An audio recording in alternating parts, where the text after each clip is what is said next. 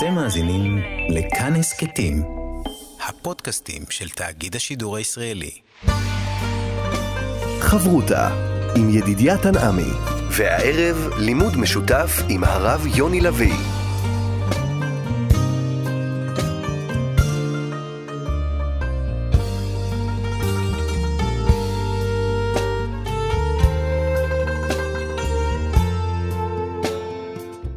שלום כאן, מורשת חברותא לימוד משותף עם רבנים ואנשי חינוך בנושא תנ"ך, הלכה ואמונה. היום אנחנו לומדים אמונה יחד עם הרב יוני לביא, מראשי ארגון קהלים ורב במרכז ברקאי. כאן יד המיקרופון, ידידיה תנעמי, שלום לך הרב יוני לביא. שלום ידידיה, שלום לכם, מאזינים יקרים. פרשת וישב, אנחנו כבר עם הסיפור של יוסף הצדיק, בואו נקפוץ לסוף הפרשה. יש לו הזדמנות אולי לבוא ולבקש uh, ממישהו שיעזור לו, יש לו יחד את שר המשקים, שר האופים, והוא מנסה, הוא מנסה, הם יוצאים uh, לחופשי ויש להם משפט, והוא אומר, יש הזדמנות, אחד מכם יוצא לחירות, אז בוא, ישבנו פה, עזרתי לך, בוא תעזור גם לי. וחז"ל מבקרים אותו על ההשתדלות הזאת אה, שהוא עשה, ולכאורה, לא מובן, אדם אה, שנמצא בצרה לא יכול לעשות את כל מה שאפשר כדי לצאת מהצרה? שאלה בהחלט במקום. אני לא אשכח את ידיעה איך בתור ילד, תמיד כשהייתי נתקל בסוף הפרשה הזו, הייתי כועס על זה שעוצרים לנו את הסיפור. באמצע? באמצע. יוסף המסכן תקוע בבור, הוא כל כך רוצה לצאת, ומה יהיה איתו? עכשיו צריך לחכות שבוע עד הפרשה הבאה. אבל ההמתנה הזו, שאצלנו זה שבוע, אצל יוסף זה היה אה, שנתיים. נכון. שהוא עוד התעכב בכלא. אז מתלווה פה שאלה, כי כולנו יודעים שבן אדם לא צריך לסמוך על הקדוש ברוך הוא ולשבת בחיבוק ידיים. אין סומכים על הנס. אנחנו אמונים על מה שמכונה השתדלות. ולכאורה פה יוסף עשה בדיוק את מה שנדרש ממנו. יש כאן מישהו שעומד לצאת, אז אתה מבקש ממנו שיעזור לך ויוציא גם אותך מפה. יפעיל קשרים למענך. וחז"ל באופן מפתיע אומרים, מביא את זה רש"י על המקום, למה לא זכר שר המשקים את יוסף וישכחהו? לפי שתלה בו יוסף לזוכרו, הוזקק להיות אסור עוד שתי שנים. ואתה שואל בצדק, למה?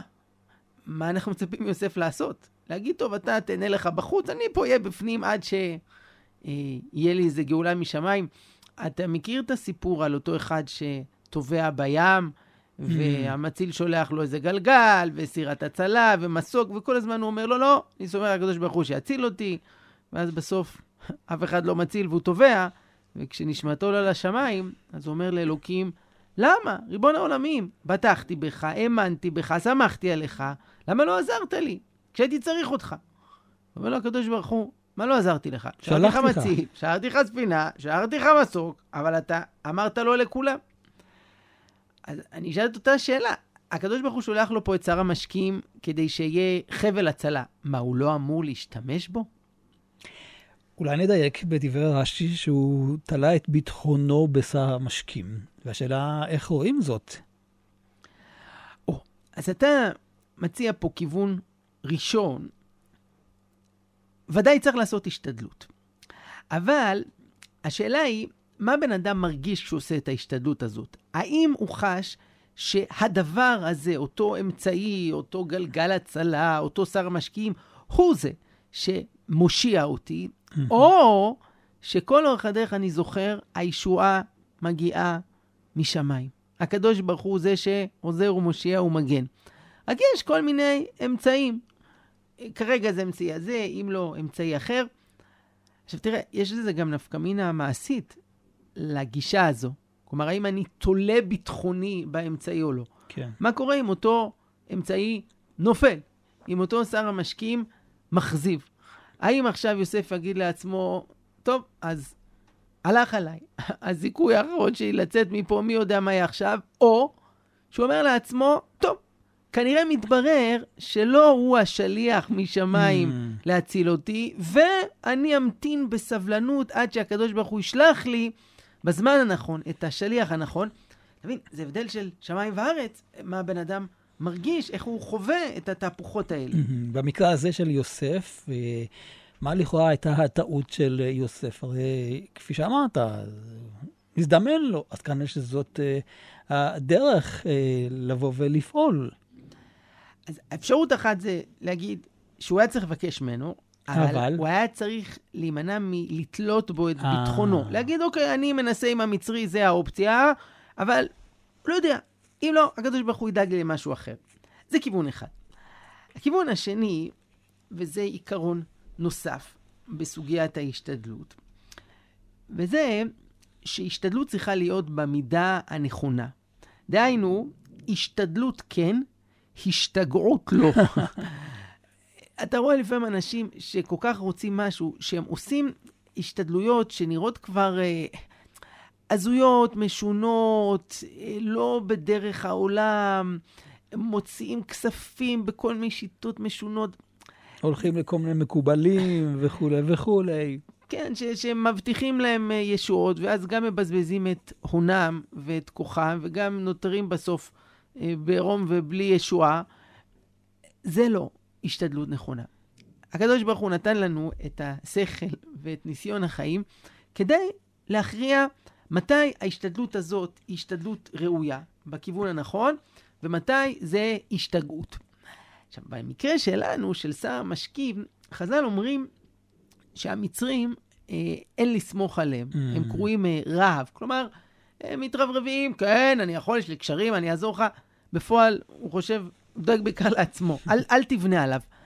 לכן, להיעזר באחד כזה, להישען עליו, מראש זה בעייתי. כן, כי זה כבר השתדלות מוגזמת. אמ, לפחות אמ, בנתונים ההם, והיה צריך לעשות השתדלויות בכיוונים אחרים. אז אם אני מסכם, זה העיקרון השני, השתדלות כן, אבל השתגעות לא. ובכל מקרה, בן אדם צריך לשקול איזה השתדלות היא ראויה, ואיזה דברים אתה אומר, די, זה כבר אני לא מנסה כי זה מוגזם. האם גם יוסף היה צריך להיות שיקול דעת, שבסופו של דבר, כל מה שקרה לו הוא לא מובן. הרי כל מה שהוא רצה זה היה לטובת המשפחה. והם שנאו אותו, זרקו אותו לבור, מכרו אותו, וגם כשהוא כבר מתחיל להיות אה, מצליח, הוא נופל, וזה שוב זורקים אותו לבור. אז אולי הוא היה צריך לשאול את עצמו ולהגיד, רגע, בעצם אולי לא הכל תלוי בי, אולי הקדוש ברוך הוא מוליך, אז בוא, בוא נשחרר, ונראה מתי הקדוש ברוך הוא ירצה להוציא אותי מכאן. אין ספק שיוסף חש לכל אורך הדרך שהוא חלק מתוכנית גדולה הרבה יותר. אפילו כשמגיעים האחים למצרים והוא עושה להם כל מיני תרגילים Mhm. ומתנכר אליהם, כתוב, ויזכור יוסף את החלומות אשר חלם. יוסף מכונה בעל החלומות. אז אומנם מצד האחים זה הופיע כתיאור גנאי, אבל מצד עומק התורה הוא בעל החלומות. הוא מבין שמעבר לתוכניות העכשוויות שלו, יש פה איזה משהו גדול. חלום, יש פה איזה חזון, יש איזה תוכנית אלוקית. אתם חשבתם עליי רעה, ואלוקים חשבה לטובה. ואני אוסיף פה עוד נקודה, שאנחנו גם לא עוסקים באדם רגיל, אלא ביוסף הצדיק. וייתכן שאדם גדול שכזה, אז גם מידת ההשתדלות שהוא צריך להפעיל, היא פחותה אה. מאשר אחרים, ולאחד כזה יש יותר מקום להישען על הקדוש ברוך הוא. אה, זה פסוק מפורש בתהילים שאומר, כי בי חשק ואפלתהו, אסגבהו כי ידע שמי. כלומר, מי שהוא יודע את שם השם, מי שהוא חושק הקדוש ברוך הוא, מי שהוא מקורב אליו, ממילא הקדוש ברוך הוא, הוא נותן לו מפלט, הוא אה, מסגב אותו מעל המכשולים שבדרך. ויש כל מיני סיפורי חסידים שהם פחות במובן של אה, לחכות את זה בבית, כי באמת עוסקים ביחידי סגולה. הסיפור על רבי זושה, שהיה חוזר בבוקר מהתפילה והיה מכריז, אלוקים זושה רעב. ואז השמש היה נכנס עם האוכל. הוא, הוא אחד שבאמת מיעט מאוד בהשתדלויות. נחזור אלינו, אנחנו כן צריכים לעשות את המוטל עלינו ולפעול כמיטב יכולתנו. איך אמרת בהתחלה, אנחנו לא סומכים על הנס, אבל לאור מה שאמרנו, אז שני דברים לשים לב. אחד, להשתדל כן להשתגע לו. שתיים, גם כשאנחנו משתדלים, לזכור שהדבר שאנחנו נעזרים בו הוא אמצעי בלבד. אנחנו לא תלויים בו. כן. אנחנו תלויים רק בריבון העולמים. חברותה עם ידידיה תנעמי. חברותה כאן במורשת, יחד עם הרב יוני לביא, אנחנו ממשיכים אה, בלימוד שלנו דרך אה, דמויות, והדמות הפעם שאתה מבקש להכיר לנו, דמות אה, חסידית. י"ט בכסלו, שחל השבוע, מוכר לרבים בתור חג הגאולה של חסידי חב"ד. אבל עוד לפני הסיפור של בעל התניא, שיצא אז מהכלא, זהו יום פטירתו של רבו של בעל התניא, הלא הוא רבי דובבר, המגיד ממזריץ', שנפטר אה, בדיוק השנה, לפני 250 שנה, כלומר תאריך עגול ומיוחד. אם ננסה להבין את המיקום שלו בשרשרת החסידות, הבעל שם טוב הופיע בעולם עם הבשורה, כמו אברהם אבינו, שבא עם הבשורה של האמונה. אבל אם אין מישהו שימשיך את זה הלאה, שיהפוך את זה לסוג של תורה, שיעמיד פה תלמידים, אז האור הגדול הוא יתפוגג. מספרים שאותם נפשות שאברהם ושרה עשו בחרן, אנחנו לא שומעים עליהם, כי הם... הלכו לאיבוד. הלכו, נכון. והבארות שחפר אברהם, אז הפלישתים סתמו אותם. עד שבא יצחק, שהוא חפר את הבארות שחפר אביו, הוא, הוא ייסד את זה, הוא העמיד תלמידים וכולי. ולמעשה זה מה שעשה רבי דובבר, המגיד ממזריץ'. אמ, בניגוד לבעל שם טוב שהיה מרבה לנדוד ממקום למקום, הוא היה במקום אחד, אה, גם מסיבה בריאותית, היה לו חולי ברגליו, mm. אז הוא לא היה בנוי לנדודים, אבל בית מדרשו הפך לאבן שואבת, שלשם הגיעו התלמידים. ומספרים שהבעל שם טוב התבטא לגביו פעם ואמר, אני יודע כי הדוב הזה אין לו רגליים, אבל יש לו ידיים רחבות לקרב בהם את הלבבות. כלומר, אין לו רגליים, הוא, הוא לא יכול ללכת רחוק, אבל עם הידיים הוא יכול לקרב, לאסוף את התלמידים ולהמשיך הלאה את הבשורה הגדולה של החסידות. אם אנחנו רוצים uh, לראות uh, את הגישה שלו, את התפיסה שלו מתוך התורה שלו, איך הוא המשיך את הבעל שם טוב הקדוש, יש לך איזה אמרה, לימוד שלו? למעשה, הרבה מהתורות שלו אה, מופיעות בספרי תלמידיו. הוא עצמו היה יותר סוג של רבה, מין אדמו"ר כזה. אה, ממש במקביל אליו פעל רבי יעקב יוסף מפולנה, שהוא כתב את ספר תולדות יעקב, יוסף mm-hmm. משמר את תורת הבעל שם טוב. אם ננסה להגדיר את החלוקה ביניהם... ההבדלים. כן, כן. אז הבעל אה, תולדות יעקב יוסף הוא זה שכתב את התורות, ורבי דובר, המגיד ממזריץ', הוא היה הרבה ש- שלימד. הנהגות.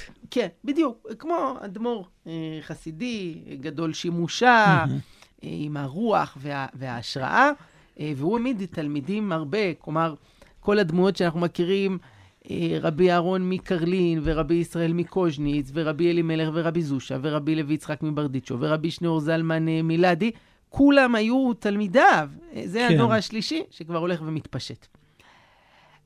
תורה אחת ממנו, אז בואו ננסה לטעום פה ביחד, נזמין את המאזינים היקרים להצטרף אלינו. יש סיפור ידוע במסכת שבת, דף ל"א, מדובר שם על אותו גוי שבא אל שמאי וביקש להתגייר, אבל הוא צירף לכך תנאי. מה? שתלמד אותי את כל התורה על רגל אחת. Hmm. התגובה של שמאי הייתה חריפה, הוא דחף אותו באמת הבניין.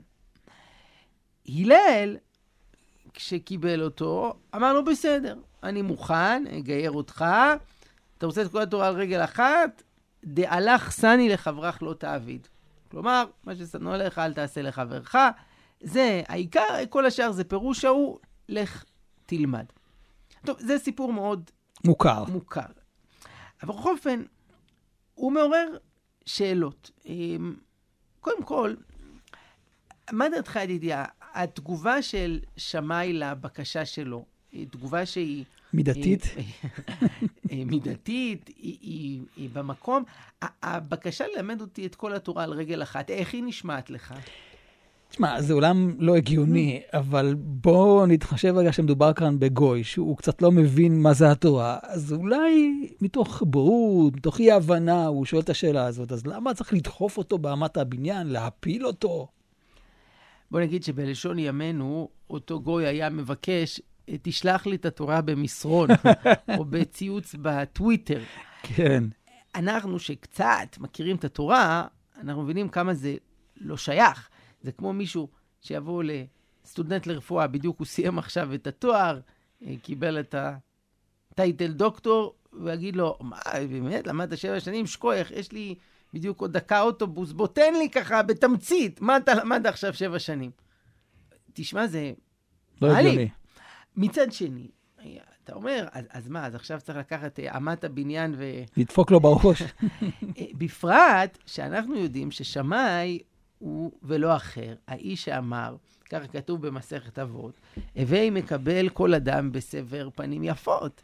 אז בסדר, יש פה איזה גוי שהוא לא כל כך מבין מה זה תורה ומה כלול בזה, אז זה לא צריך uh, לחוות בו. אז אולי יש כאן משהו יותר סמלי? בהחלט. הכיוון צריך ללכת לשם, כי גם אמת הבניין, מה פתאום יש לשמאי? הוא קבלן? בבית המדרש, כן, הוא לא קבלן, הוא לא בבוא בנאי, מה קשור עכשיו אמת הבניין? היית אומר, הוא דחף אותו עם איזה ספר. כן. אבל מה פתאום יש לו אמת הבניין, שזה מין דבר שהבנאים היו מודדים איתו את המימדים. מה הקשר בכלל? טוב, אז כל הסימנים האלה, כל השאלות, אה, מביאות אותנו להבנה עמוקה יותר של הסיפור, ולא בכדי חז"ל טורחים לשתף אותנו בו.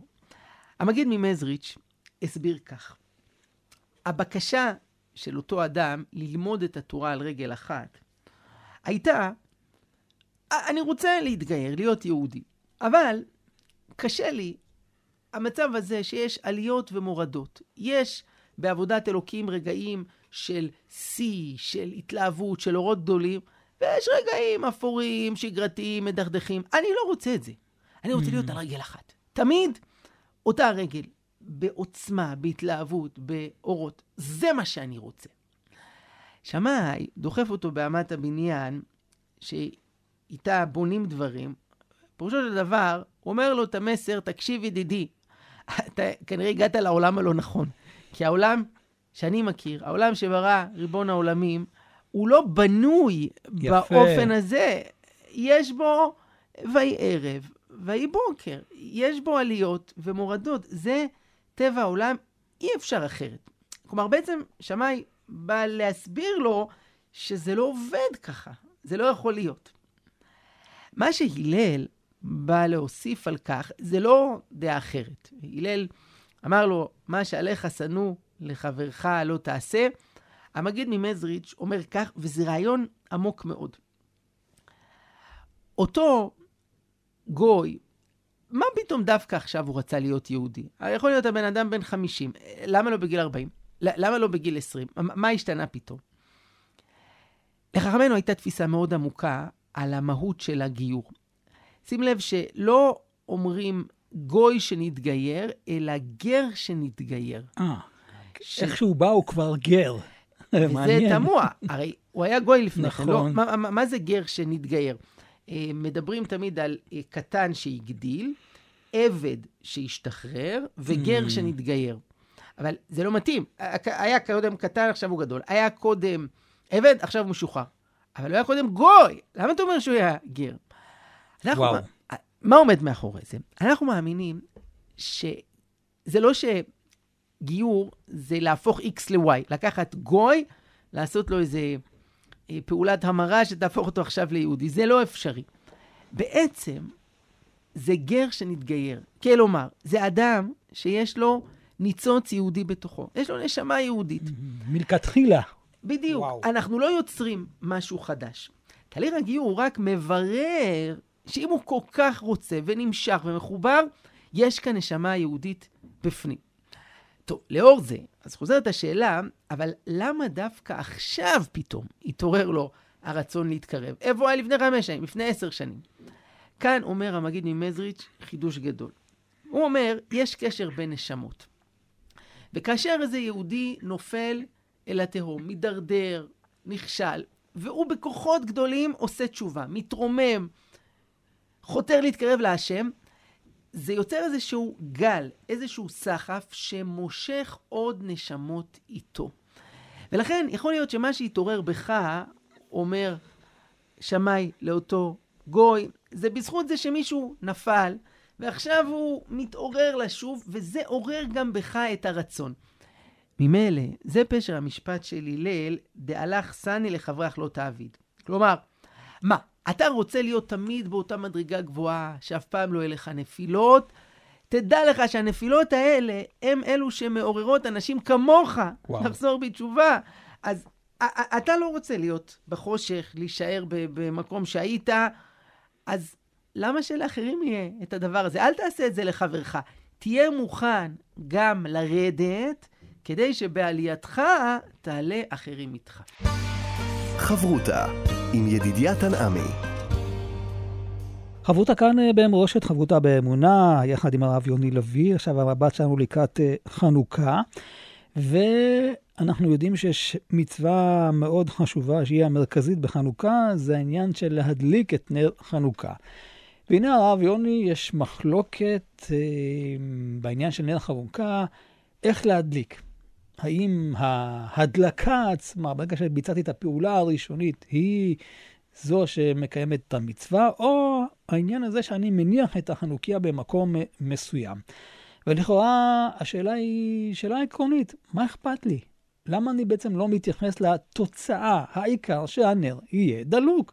למה חכמים באים ודנים עכשיו על האופן של המצווה? האם האופן של המצווה היא משפיעה על הבנת הנס? זה מאוד מעניין ללמוד הלכות ולחפש את המשמעויות הרוחניות mm-hmm. שטמונות בהן. אה, וגם כאן, אה, בהחלט שווה לחפש מה האור שנמצא מאחורי הנר הזה של חנוכה.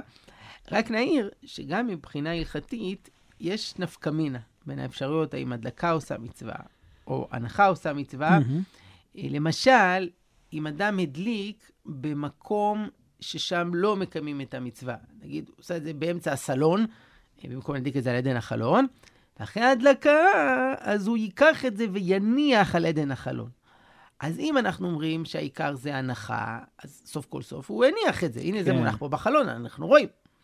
אם ההדלקה כבר צריכה להיות בכשרות כי היא העניין, אז הוא הדליק נר ב- ב- בסלון. זה כמו שהוא עכשיו ידליק נר, אם לא במקום אה, מתאים, אז בזמן, הוא עכשיו ידליק נר בפסח, אז אתה לא קיים את מצוות חנוכה, זה לא הזמן המתאים, אז זה גם לא המקום המתאים. אז יש לזה נפקמינות מעשיות. אבל בעולם החסידות חיפשו תמיד את המשמעות הרוחנית שמאחורי המחלוקות האלו. וכאן יש רעיון יפה של רבי לוי יצחק מברדיצ'ב. אנחנו מכירים אותו בתור uh, סנגורם של ישראל. בעל קדושת הלוי. אז זהו, מתברר שמלבד ללמד זכות על ישראל, אז היו לו גם רעיונות עמוקים ומעוררי השראה. והוא, בספר אה, קדושת לוי, אז הוא אומר שהנר הדולק מסמל את עבודת השם, שצריכה להיות בהתלהבות, אה, אש בוערת. דרך אגב, עליו מספרים שהוא היה ממש כזה, עד כדי כך שהוא היה כל כך שקוע בהתרגשות של המצווה, שהאצבעות שלו היו נכוות, כי הוא שכח להניח וואו. בצד את הנר או את הגפרור, מרוב שהוא היה בוער באש התלהבות. בכל אופן, הוא אומר, הנר הדולק מסמל את האדם עובד השם. וכאן יש שני מצבים בחיים. האחד מכונה הדלקה, השני מכונה הנחה. מה זה הדלקה? זה המצב המוכר לכולנו, שבן אדם הוא באורות. יש לו השראה, המוזה, שורה עליו, והוא עכשיו עם לב פתוח, ויש לו חשק להתפלל וללמוד, והוא מרגיש את קרבת השם. זה נראה לנו מצב אידיאלי, מצב נפלא. הדלקה עושה מצווה, ובהחלט מצווה גדולה לעבוד כך את השם. מה האלטרנטיבה? תגיד אתה, ידידיה, אתה נתקלת פעם במצב של הנחה עושה מצווה? מה, מה זה מסמל? מצבים שאדם אה, נמצא אולי בחוסר התלהבות, אה, ברגילות של מצווה, ואנחנו יודעים שמצב כזה זו מצוות אנשים מלומדה, וזה לא קיום מצוות אה, למהדרין. אולי אפילו מבחינה כמותית, מה שתיארת עכשיו זה הרוב. כי יש מעט חגים וימים מיוחדים, יש מעט רגעים של התלהבות, של אש בוערת, ויש המון רגעים של הנחה. רבי לוי יצחק, הוא מכנה את זה שהאדם לפעמים נופל ממדרגתו ואין לו מוחין דגדלות. ומה אז? האם האדם יגיד, נו, מצווה כזאת לא שווה. עדיף לוותר הפעם, אני לא מחובר, אין לי את האש, אז מה הטעם? באים חכמינו ומלמדים אותנו, גם הנחה עושה מצווה. כלומר, יש מושג כזה ויש מושג כזה, יש מצווה בזה ויש מצווה בזה. אמנם להלכה נפסק שהדלקה עושה מצווה, ההתלהבות, כי ודאי כן. זה, זה עדיף, עדיף. אבל האם זה תנאי? האם כאשר אדם הוא במצב של שגרה, של חוסר התלהבות, אין טעם בקיום המצווה בעבודת השם שלו? חס ושלום, להגיד דבר שכזה. זה אולי גם טמון בביטוי שאמרו בני ישראל למרגלות הר סיני, נעשה ונשמע. וואו. הבסיס זה נעשה, הנחה עושה מצווה. הקיום של הדברים, כשעל גבי זה אנחנו חותרים לנשמע. מה הכוונה נשמע? כלומר, מתוך הזדהות, מתוך חיבור, מתוך התלהבות, זה קומה שנייה, זאת שאיפה, אבל זה לא תנאי, כי גם בהנחה יש מצווה. אם אנחנו מעבירים את הרעיון הזה ליום-יום, ואתה יודע, אנחנו קוראים גם בנים וגם עבדים. בנים זה הרגשה יותר אה, קשורה אל הקדוש ברוך הוא כמשהו אהוב וכולי וכולי, ועבדים זה עושים את מלאכתנו, כי מה לעשות, זה, איך אומרים, התפקיד שלנו ככה אה, יצר אותנו. השאלה, האם אנחנו צריכים לעבוד את הקדוש ברוך הוא כבנים או כעבדים? אז כמו שאנחנו אומרים בתפילה, אם כבנים, אם אה, כעבדים. או בתפילת אבינו מלכנו, שהיא גם מבטאת את שני הצדדים האלו. מצד אחד, אבינו, מצד שני, מלכנו, ואנחנו כלפיו כעבדים בפני אדונם. והמצבים השונים האלה, או הדימויים של בן ושל עבד, הם גם מתבטאים בפיוט היפהפה שאנחנו שרים בכל שבת, לפני קבלת שבת, ידיד נפש. ושם, המילים של רבי אלעזר אזכרי, בעל העקדה, שחיבר את הפיוט המדהים הזה, אומר כך: הדור נאה, זיו העולם, נפשי חולת אהבתך. אנא, אלנה, רפנה לה, בהראות לה נועם זיווך. אז תתחזק ותתרפא, והייתה לך שמחת עולם.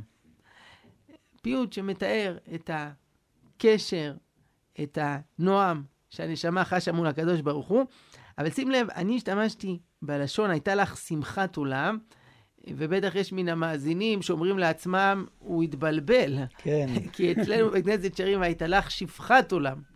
טוב, אז מתברר שיש שני נוסחים, שתי גרסאות, כשאולי הן בעצם אה, אומרות את מה שאמרנו קודם. וואו. האם אנחנו במצב של שפחת עולם, אם כעבדים הנחה עושה מצווה, או שמחת עולם, מתוך הזדהות, מתוך חיבור, אש בוערת. אם כבנים, הדלקה עושה מצווה, וכאמור, יש בזה מצווה, יש בזה מצווה. אנחנו שואפים לגדולות, אבל לא מזלזלים בקטנות. חברותה עם ידידיה תנעמי. חברותה כאן אה, במורשת לקראת אה, חתימת התוכנית, אנחנו עם עוד אה, רעיון של השראה. בחרת הפעם ב... הרב משה צבי נריה, יש שמכנים אותו אבי דור הכיפות הסרוגות, שי"ט בכסלו, ימלאו 27 שנה לפטירתו. אדם שהיה מחנך, דגול, סופר מוכשר, מנהיג רוחני, שחולל מהפכה שהשפיעה על דור שלם. בואו ננסה להבין איך הוא חולל את המהפכה. תמיד זה בא עם איזה רעיון שהוא מניע את האדם. מגיל צעיר הייתה לו נטייה להשפיע, להוציא mm. החוצה. עוד לפני שהיה ראש ישיבה ומחנך, הוא היה אה, קומונר בבני עקיבא, ולימד את החניכים, אה, תרגם להם לשפה שהם יוכלו להבין רעיונות כן. יפים ועמוקים, והוא היה מחנך בחסד עליון. היה לו כישרון שלווה גם בהרבה אנושיות וחום. התלמידים בכפר הרועה סיפרו איך הוא היה מאיר אותם בבוקר בשירה, והאהבה שהוא הקרין כלפיהם, mm-hmm. וזה פשוט סחף, השאיר חותם בלב של רבים. הוא בעצם היה בדור המעבר הזה של מהגלות לארץ ישראל, או כפי שנוהגים לציין את הביטוי הזה, דור התחייה. ודאי שגם לבנות אה, תלמידים צעירים בארץ ישראל, צריך איזו אה, הבנה של מה התפקיד שלנו פה כעם בכלל. בהחלט. אבנריה אמר פעם שעם שאין לו היסטוריה, גם גיאוגרפיה אין לו. דהיינו, אם אנחנו רוצים להאחז פה בארץ, אנחנו חייבים לנהוג מתוך השורשים, להיות מחוברים להיסטוריה, להבין למה אנחנו כאן, מה הצידוק לקיומנו ולזכותנו על הארץ.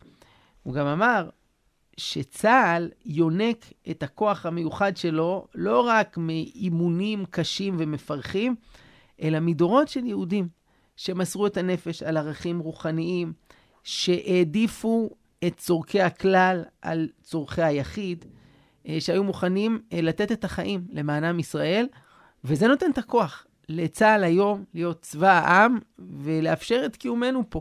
איך הוא היה מתייחס לכל מה שקורה כאן בארץ, עם כל הוויכוחים של, אתה יודע, כשזה היה בתקופה שלו, הוויכוחים היו יותר על אידיאולוגיה, ופה, יש פה ויכוחים שאולי קצת אה, מפרקים את העם. הרב נריה אמר, מלחמת אחים היא חמורה יותר מכל הנסיגות. Mm. בשום אופן שיהודי לא ירים יד על יהודי, כי אם תהיה חלילה מלחמה בינינו, בין אחים, אין מנצחים במלחמה כזאת. כולנו נפסיד. ותשמע, הדברים שלו השפיעו על דור שלם. אנחנו זוכרים הרי שגם uh, תקופת הגירוש מגוש קטיף, אז אה, הדברים לא יידרדרו נכון. לכדי מלחמת אחים, ולמרות הוויכוח הנוקב ופינוי של אנשים מבתיהם והרחבת יישובים, אז אה, תלמידיו שהלכו בדרכו עשו הכל כדי להימנע מלהגיע למלחמת אחים. כשאתה אומר תלמידיו, זה מיד לוקח אותי שוב אל אה, בית המדרש, אל הישיבה. זה מודל שלא היה קיים, הוא המציא פה איזה מודל חדש, נכון? כן, המושג הזה של ישיבה תיכונית פה בארץ ישראל, אה, מעניין שבהתחלה היא הוקמה יותר כישיבה קטנה, כלומר, לא היה בה לימודי חול בהתחלה, כן היה בה עבודת כפיים. אה, בהמשך הובן הצורך גם בשילוב mm-hmm. של לימודי חול, והיה בו גם שילוב שמצד אחד היה אה, עיון ולמדנות, ומצד שני הייתה לו נפש חסידית. עדינה. כן, וה...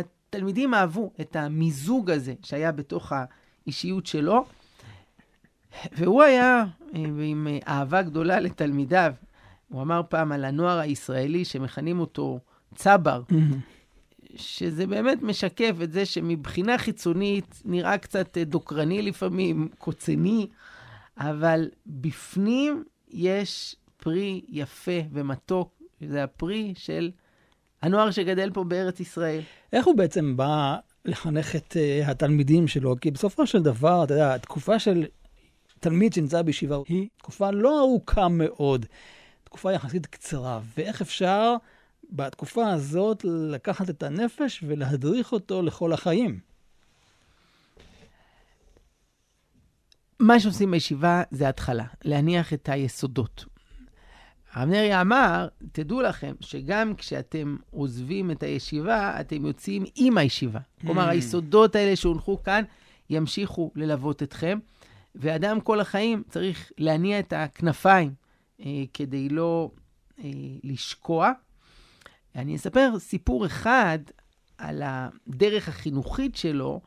אה, קרה והתגלתה גניבה אה, בישיבה. אה, נלקח כסף שהיה שייך לאחד התלמידים. והעקבות הוליכו לכך שכנראה אחד מבני הישיבה עשה את זה. הרב נריה הזמין את כולם אל בית המדרש, וציפו, הולך להיות עכשיו נאום נוזף, כועס, אה, מאשים, והם הופתעו שהרב נריה נעמד לפניהם, הביט בהם ופרץ בבכי. כאילו בא להגיד, איך, איך ייתכן שכך חבר ישלח יד במה ששייך לחבר שלו? זה, זה כל כך נורא, אי אפשר לשאת את זה. אה, וזהו, הוא, הוא לא נזף בהם, הוא לא צעק, הוא לא ביטא איזה כעס או איום, ומספרים שעוד באותו לילה הוחזרה הגניבה לבעליה. כלומר, דווקא המים השקטים האלה חדרו עמוק והם קלטו את המסר. כלומר, הוא בעצם ידע לגעת בנפש של החניכים. הוא לא רק בא ללמד אותם, הוא בא לבנות אותם. בדיוק. וזכה להקים אה, דורות של תלמידים ותלמידי תלמידים, וכולנו יודעים את סיפור רגעיו האחרונים, כשהוא שוכב שם על ערש דווי, והוא אומר להם, קר לי, תחממו אותי בדברי תורה. תאחזו בארץ ישראל ובקדושתה. תנו לי להגיד שלום לארץ ישראל ולהיפרד ממנה באהבה, שמחה, ברצון. קדושה אני מבקש. קודש קודשים אני מבקש. תנו לי קדושת ארץ ישראל, תנו לי קדושת אהבת ישראל, תנו לי קדושת עם ישראל. ואז הוא קרא כמה פעמים בקול גדול, שמע ישראל, סיים במילים נתקדש כולנו, והחזיר את נשמתו לבורא. הרב יוני לביא, מראשי ארגון אה, קהלים, תודה רבה לך. תודה ידידיה, תודה לכם המאזינים שהייתם איתנו, ברכת השם עליכם. וכאן ידידיית הנעמי, אנחנו נפרדים וניפגש בחברותה הבאה בעזרת השם. ניתן להאזין לשידור הזה גם באתר כאן אה, מורשת ובכל יישומי ההסכתים. אתם מאזינים לכאן הסכתים, הפודקאסטים של תאגיד השידור הישראלי.